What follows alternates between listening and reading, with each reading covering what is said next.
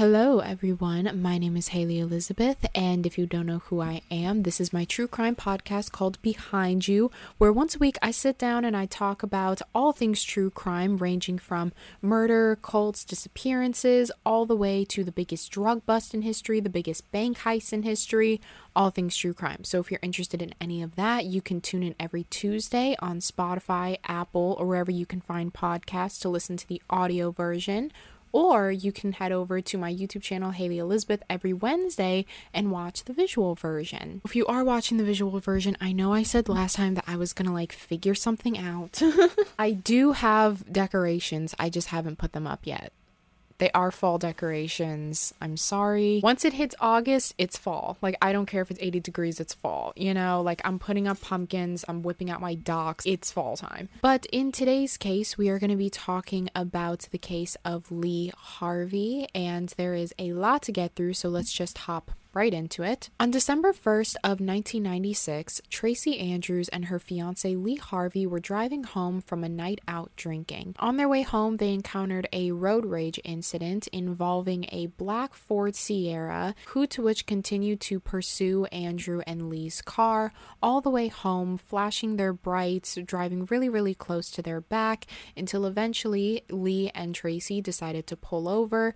Lee got out of the car to confront the black Sierra and that is when it was reported the passenger of the other car pulled out a knife and continuously started to stab Lee. Through Tracy's story, it was said to be a completely random attack purely fueled by road rage, but behind the scenes, as the police started to discover more and more evidence from the crime scene as well as witness statements, they start to question the validity of Tracy's story at all, and even if there was a car pursuing them in the first place. Tracy Andrews was born on April 9th of 1969 in Birmingham, Alvechurch in the United Kingdom. She was raised by her mom, her dad, her older sibling, her younger sibling, as well as several half siblings. Her mother and father divorced when she was very young, around six years old, due to her parents' constant fighting. After the divorce, her mom eventually got remarried to another man. This man was said to be a lot better for Tracy's mom, but since, as I said, she had several half siblings as well as an older brother and an older sister. Tracy did not receive that much attention as a kid just because there was a lot of kids in the house all the time. But Due to this, as she got older around her teenage years, that is when she decided to pursue modeling, and it was always her biggest dream to become a famous model. She was getting a couple of photo shoots, a couple of test shots, she was getting her headshots done, and she even left school at 17 years old in order to pursue modeling modeling. In 1990, at the age of 21, that is when she grew pregnant with her daughter, Carla. The relationship with Carla's father only lasted around a year. The father, or Tracy's partner at the time, would later go on to say that during the relationship, Tracy was very, very toxic. She was very explosive. He explained that Tracy had a temper and always wanted things to be about her or with her. He couldn't ever go out with his friends without her, and she would get jealous very, very easily if even a simple female coworker was speaking to him. She also grew very, very possessive over him, and he even speculates that Tracy possibly got pregnant as a way to trap him because if he was always at home with the baby, then he would always be at home with Tracy, and this was a way for her to keep tabs on him all the time to make sure that he's not doing anything he's not supposed to. But the couple couple did eventually break up after a year and they decided to do co parenting. So on the weekends, Carla would stay with her father, and during the week, she would stay with Tracy. Then in 1994, at 25 years old, she was living in a council flat. They're basically apartments or flats, as they're called in the UK, uh, provided by local government. And the rent at council flats are fairly very low, and they're usually sold to people who have a low income. Home. It was at this council flat where she lived with her daughter Carla and she worked a part time job as a barmaid, which is another UK term for a female bartender. And she worked at this like bar and grill called the Red Lion in Alvechurch. And that same year, at 25 years old, in October of 1994, that is when Tracy and her friends decided to go out for a night out at a place called Ritzy's Nightclub in Birmingham. And it was at this nightclub where she met 25 year old Lee Harvey. Lee Harvey, same with Tracy, also had a daughter of his own named Danielle. And Danielle and Carla were ironically around the same age. Lee Harvey was born on September 20th of 1971 in West Midlands, England. He grew up with his mother Maureen, his father Ray, and his older sister Michelle. Lee was described to be from family and friends very very outgoing. He was a bus driver for public transit. He always had very good spirits when he was on the job. Like I don't know if you guys have ever had like a school bus driver or a public bus driver that like is just always in a good mood. Like they're just always laughing and joking and greeting everyone that gets on the bus. That is basically the type of bus driver that Lee was. Lee also had a very big interest in cars as well. He loved to watch like F1 racing and motorsports. He was also a very big mama's boy. He loved his mother very, very much, as well as his older sister Michelle. In October of 1994, at this nightclub, when Lee and Tracy met, it was said that immediately when they met each other, they felt like it was kind of a sign that they both had a daughter and they both were around the same age because that means possibly their daughters could grow up together like sisters. And the couple moved quite quickly in their relationship. Only three months after knowing each other, that is when Lee moved in with Tracy. As I said, with Tracy's previous relationship, um, her partner said that she was very explosive, she had anger problems, and that is exactly what happened in this relationship as well. Tracy was very fiery in this relationship, and since she was very angry, it kind of made Lee angry as well. It was said that the both of them were very possessive and they would easily get jealous of one another. And as I said, every time Tracy would get super angry, Lee would also get super angry. So this would lead to constant fighting all the time, sometimes with both of the girls in the household. And Danielle goes on to say that she remembers this one instance, saying, quote, I remember being at Tracy's one night and hearing them shouting at each other. Carla and I were in her bedroom watching a video as the shouting got louder. We put pillows over our heads so we couldn't hear. And then in April of 1995, just six months after dating, that is when the couple got engaged. This relationship was said by family, friends, and neighbors that it was just not a good relationship. They went through many ups, many downs. They would be constantly going through breakups and makeups. The neighbors recall specifically that there were multiple occasions where Tracy would throw all of Lee's clothes out the window or in black garbage bags and just throw his clothes out to the side of the road or even just out the window while screaming. There were also many times where Tracy went to the landlord saying that she needed to change the locks on her apartment. And again, this was multiple times within the span of six months. Every time Tracy would throw Lee out, the couple would be broken up for no longer than a week and a half before Lee came back and tried to make things work again. And this cycle continued over the next two years. The couple would be in love one day, and then a bunch of little things that aggravated them would happen, which would then lead to one big explosive fight. That one big explosive fight would either lead to Tracy kicking out Lee, throwing his clothes to the curb, or just breaking it off in general. But then Lee would later return, they would make up and then break up, and then the cycle just continued. It was said that in the relationship, Lee was definitely the peacemaker of the situations. Tracy never apologized for anything that she did, but Lee just felt so bad, and so he would start apologizing for things that weren't even his fault. He just felt like he was the one who always had to apologize in every fight, and he would always come back to her after every fight. And he would also try to calm down Tracy if he realized that if they were in public or something and she was going to be causing a scene. So it seemed like Lee was definitely the more calmer one of the situation. He was the one that kind of tried to bring things down. But of course, naturally, if someone is yelling at you, you're going to want to yell back. Or if someone's mad at you, you're going to get mad back. And that's kind of how the relationship went for an entire two years. So now that you know how the couple met and their relationship at the time of December 1st, when Tracy says that there was a mysterious car following them home, this is when Tracy went to the police station, and this was Tracy's line of events of how that night went. Tracy and Lee had been arguing all day long, going back and forth and bickering, and that is when Lee suggested that they would go out to a bar, have a couple of drinks, you know, be around some people, and just try to relax from all of this. So they went out to the bar, and then after the bar, Lee was driving, and that is when they were involved in a road rage incident between Lee and another man in a dark Ford Sierra that started following them home. Tracy said that this car was being an absolute wreck the entire ride home. They were like right on their bumper. They kept on flashing their brights at them.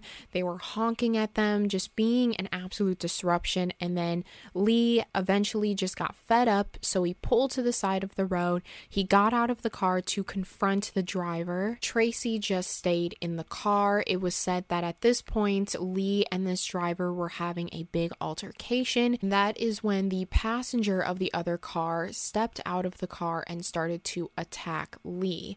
Tracy said that since she was in the car, she couldn't really see what was going on. Tracy sees this from the rear view mirror and she tells investigators, quote, I'm not the kind of girl to sit there and watch my man get attacked. She gets out of the car to try to defend Lee. While she's trying to defend Lee, the passenger of the other car looks at Tracy and slaps her in the face. He continues to fight off Tracy while he's also hurting Lee. And at one point, the passenger had gotten a really big hit on Tracy to the point where she was going in and out of consciousness. She says that from this point forward, she can't really remember what was going on because things were a little foggy, but all she does remember is that when she finally came to, she woke up in front of Lee's car and the other car was gone, and Lee was laying right next to her with blood all over him. So she went over to him and tried to cradle him and wake him up. And this whole altercation was happening in front of an Airbnb called Keeper's Cottage. So since it was so loud, the man who owns Keeper's Cottage came out. He comes out of the house, he goes to the end of the driveway, he sees what's going on, and that's when he calls the police. When the police show up, they find Lee's car, Lee's body, and Tracy inside of Keeper's Cottage being taken care of by the staff there. But unfortunately, when the police and ambulance got there, it was indeed too late, and 25 year old Lee Harvey was confirmed dead at the scene. The police on site started to take a bunch of notes while they were investigating the scene, and they noted that the cart was neatly parked. It didn't seem like Lee was in a hurry or anything. Usually, you just kind of swipe to the side of the road if you're mad or in a hurry, but in this, it seemed very neatly parked. Tracy Andrews was taken to the hospital to treat her wounds as well as getting a full report of what exactly happened. Tracy tells the police the same exact story that I just told you, so naturally, the police organize a large manhunt for the two men in a black Ford Sierra. So, soon after this happens, it became a really big story in the press because this was a road rage incident. You know, you always see people getting beat up in road rage incidents, or sometimes, you know, as little as just throwing the finger or something, but someone actually died due to a road rage incident. So, that is what made the media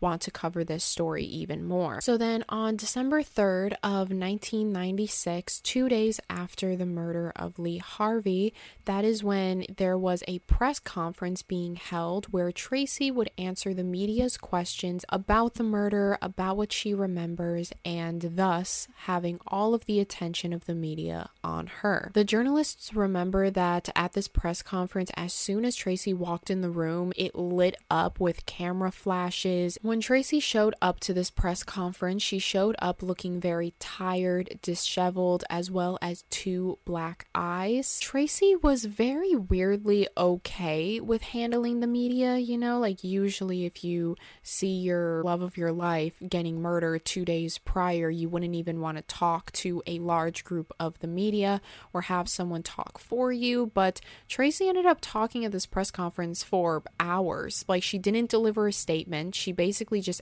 answered any questions people had. She even answered more questions from the media than she was answering from the police. The police were standing right next to her, you know, throughout this entire conference, and they noticed that there were a lot of very, you know, big details that Tracy was just openly telling to the media that she hadn't even told the police. As I said, Tracy talked on this panel for a very long time. Like, she just talked and talked and talked. And there's also one point in the press conference where she's talking about the driver of the other car and she says, quote, "Whoever this person is that was with you, you obviously know him, but he's ruined my life. Please just tell us who he is because you won't get in any trouble at all. It wasn't your fault." And when the police hear Tracy say that, they kind of look at each other very confused. They're like, why is Tracy calling the shots right now? Like, why is Tracy telling this getaway driver that if he comes forward with the name of the passenger that he won't get in trouble. Like he was the initiator of the road rage incident. He was the one that was driving very close. He's the one that also pulled over. And right after his friend had killed Lee he drove his friend away from the crime scene. So of course this man is going to be in trouble but they just thought it was very odd that Tracy would say something like that. There was also another point in the press conference where she had told the media what time it was. She told the media that the time was 10 after 10, but to the police, she had said it was 10 before 10. So, shortly after this press conference, the police had a really bad feeling about Tracy in particular, so they slowed down the manhunt for the passenger and the driver and even looking for a dark Ford Sierra, and they started to look at it from a different angle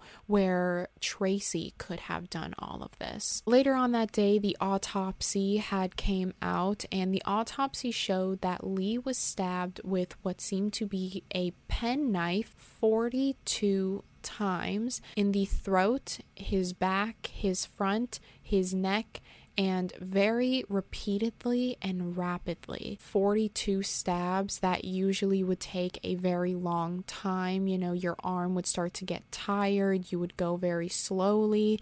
But in this situation, what it looked like was it was very quick and very rapid, sort of like a hammer hammering a nail into a wall. The medical examiners also pointed out that this attack looked very motivated and passionate. It didn't seem like something that could be done out of a simple moment of anger. They also found in Lee's hand 80 to 100 strands of Tracy's hair as if Lee was trying to defend himself against Tracy. When Tracy was asked about this, though, she claimed that when she came to and she was cradling uh, Lee, he attempted at grabbing onto her hair as a way to pull himself up. So that's basically her reasoning of why there were so many strands of hair found in his hands. They got one witness statement from a teenage girl that lived across the street, and she said that it was wintertime, so the windows were closed, but she could distinctively hear at that time of night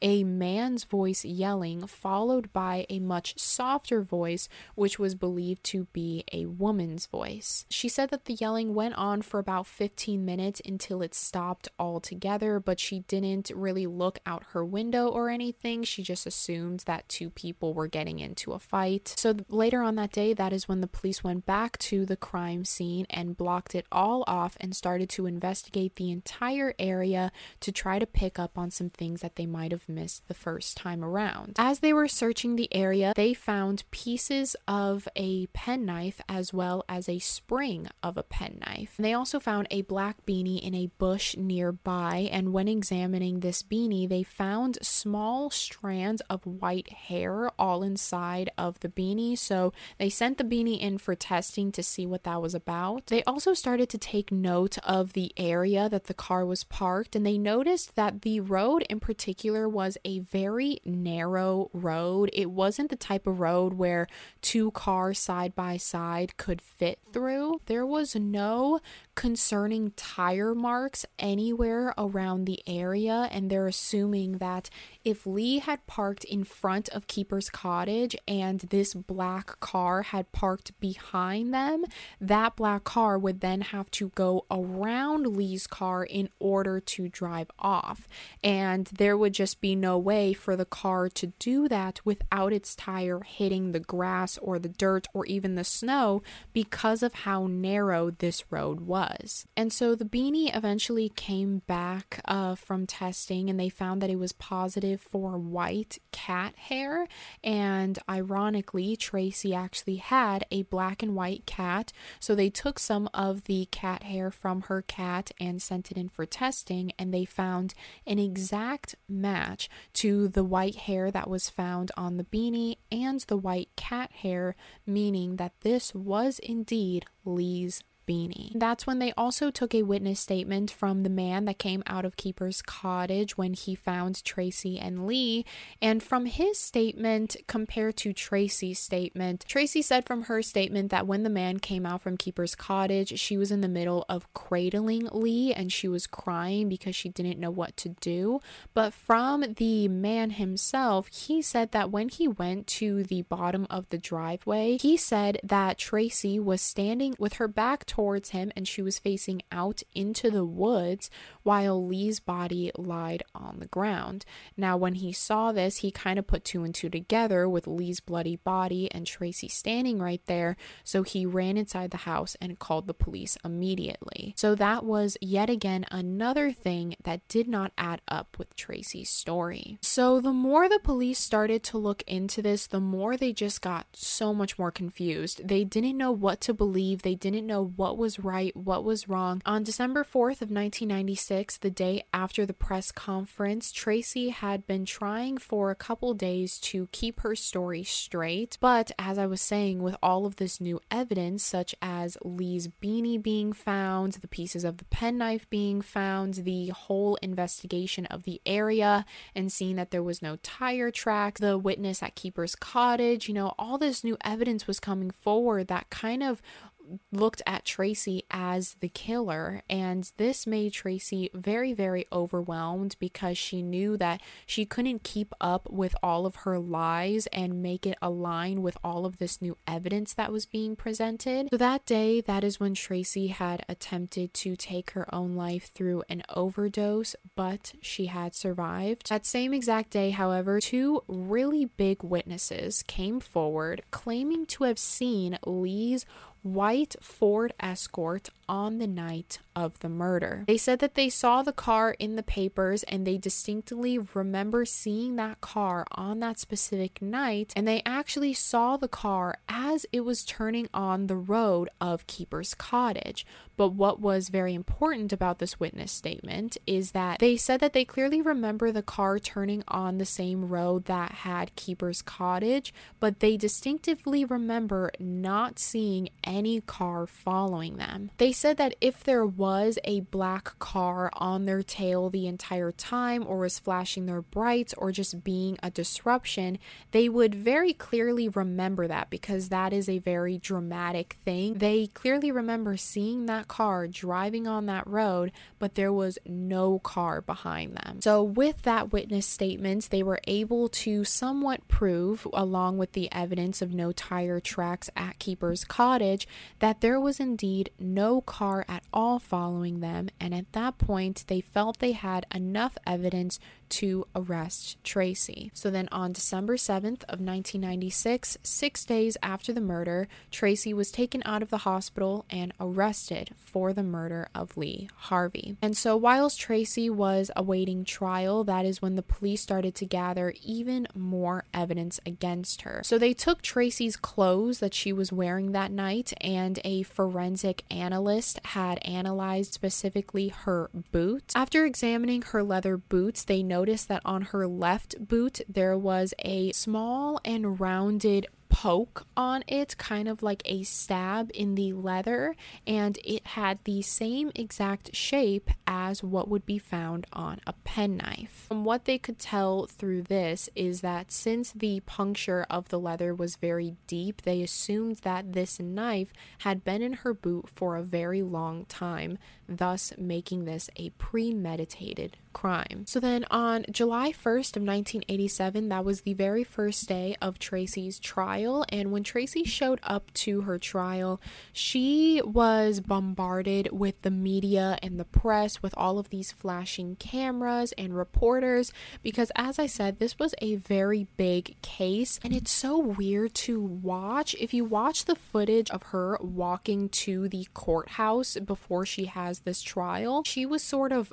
posing as she went in there. She was continuously flipping around her hair. She had her makeup done. She had a blazer and slack um like pantsuit. You know how like sometimes runway models will go down the runway with like a blazer and slacks, but they'll kind of put their one hand in their slack pocket as a way to like pose as they're walking down that is exactly what Tracy was doing all the way up there. Like she had her one hand in her one pocket. She was legit like posing for the cameras as she went up there to try to defend herself against a murder charge. So on the first day of trial, that is when the police had brought in new evidence that they had found while she was awaiting trial, and that included the clothing she was wearing that night. They brought the actual actual clothing to the courtroom to physically show the jury and everyone watching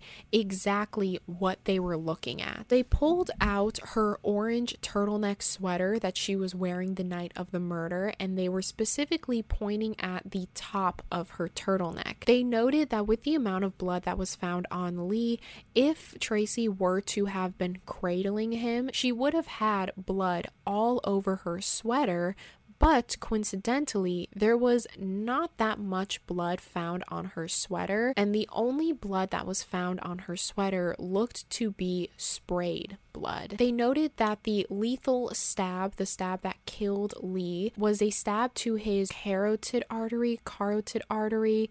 Sorry if I'm pronouncing that wrong. I pronounce a lot of things wrong. In his neck, which, when punctured, it leads to the spraying of blood, meaning that that spray of blood could not have ended up on her sweater if she wasn't the one committing the actual crime. They also brought out her boot and noted the puncture in the boot. There was a bunch of witnesses that came forward in the witness box to talk about what they saw that night and their recollections of that night. Then on July 14th of 1997, that is when Tracy took the stand to defend herself. She gave the same exact road rage story as she had always been saying this entire time, but similar to the media press conference, she did not just tell the story and that was it. She continued to tell every single detail and went on and on and on. It took the whole afternoon to tell her story and then followed into the next day of that whole afternoon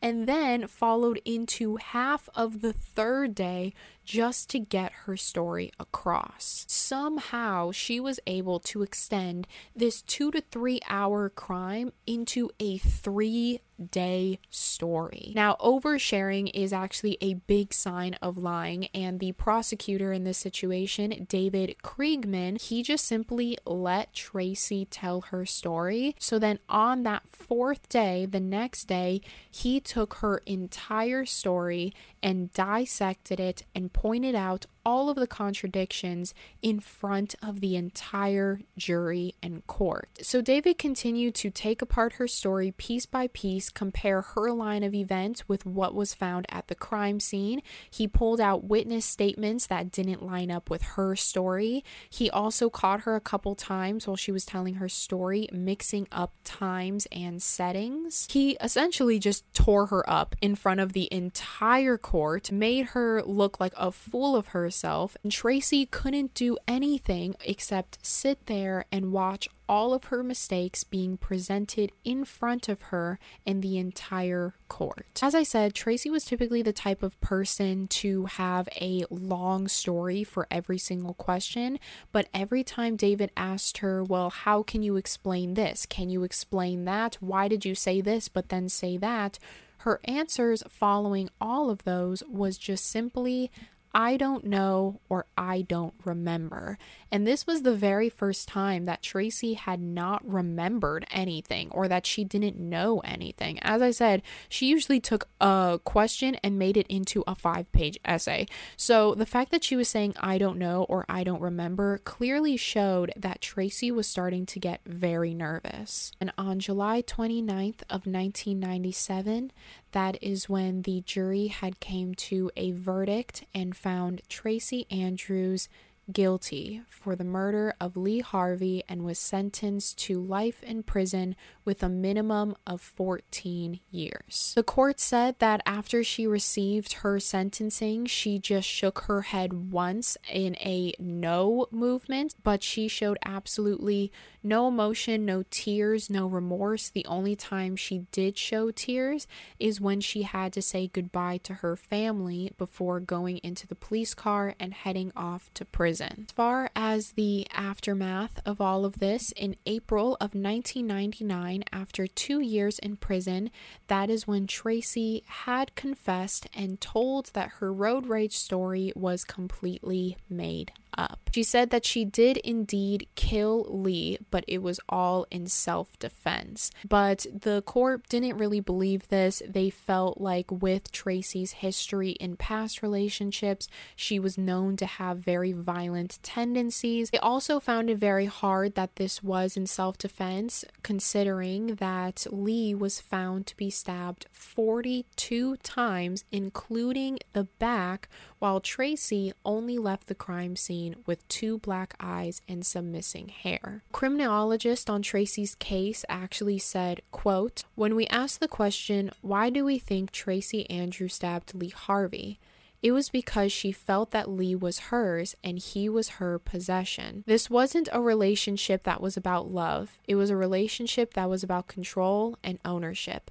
And in ending someone's life, you are completely possessing them. And that was what was going on that evening when she chose to take Lee's life. Quite recently, and unfortunately, in 2011, after Tracy had served her minimum 14 years for the stabbing of her fiance Lee Harvey 42 times, as well as lying about it constantly on the stand to police, to media, she was released from prison and back out into society at just 42 years old. And the most recent thing I could find about Tracy was in 2017. Uh, there were a lot of photos taken of her just out and about, and it's actually quite infuriating. There was photos taken of her going shopping. There were photos taken of her on expensive boat rides with her new husband, Paul Goldsworthy. As far as today, she is now 53 years old and has been spotted shopping, wearing nice clothing, getting her hair done frequently, partying with friends, and just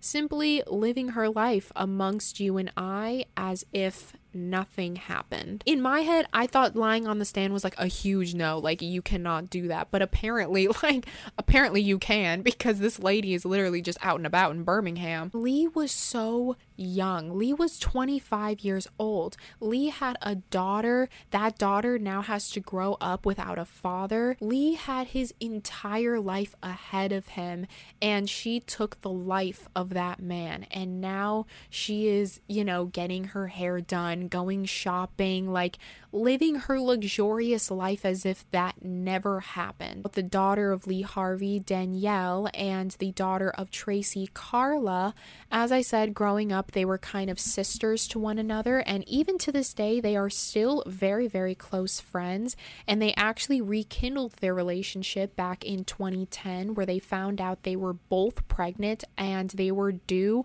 like a couple weeks away from each other. And so, as far as today in 2022, Carla and Danielle are both married and with kids. Danielle says in an interview, quote, "It's obviously really hard for her talking about Carla because her mom killed my dad. But whenever we message each other, we sign off with a kiss. I don't blame her for my dad's death. It was her mom's fault, not Carla's. What Tracy did devastated both of our lives. I lost my dad, but Carla lost her mom. We were both only five when her mom was jailed. Now I hope the future can be better than the past. Who knows? Maybe our new babies may even grow up being a part of each other's lives. Now that would really be a happy ending. As for Tracy's daughter, Carla, she doesn't really speak to the media very much. She tends to just live a very private life now. That is the end of today's story. If you guys found today's story interesting, make sure to give it a thumbs up if you're watching on YouTube. But if you're watching on Spotify or Apple, make sure to rate it five stars because it really helps me out a lot. And if you want to follow me on any of my socials, like my Instagram, that will be linked down below in the description of the YouTube video, as well as my P.O. box if you would like to send me anything. If you're watching the visual version, hopefully I'll have something really cool up here for you to look at. Hopefully it won't look like a mess. Um, but that's okay because that's basically my channel. Actually, pretty on brand. I'm not going to change it. I hope you guys have a wonderful rest of your day. Make sure to be safe out there. Drink some water. Give give a give someone a really big hug today. You know, even if that person is yourself, give yourself a great big hug today. Um, make sure to drink some water, read a good book, go outside, get some fresh air, and I will see you guys next week. Bye.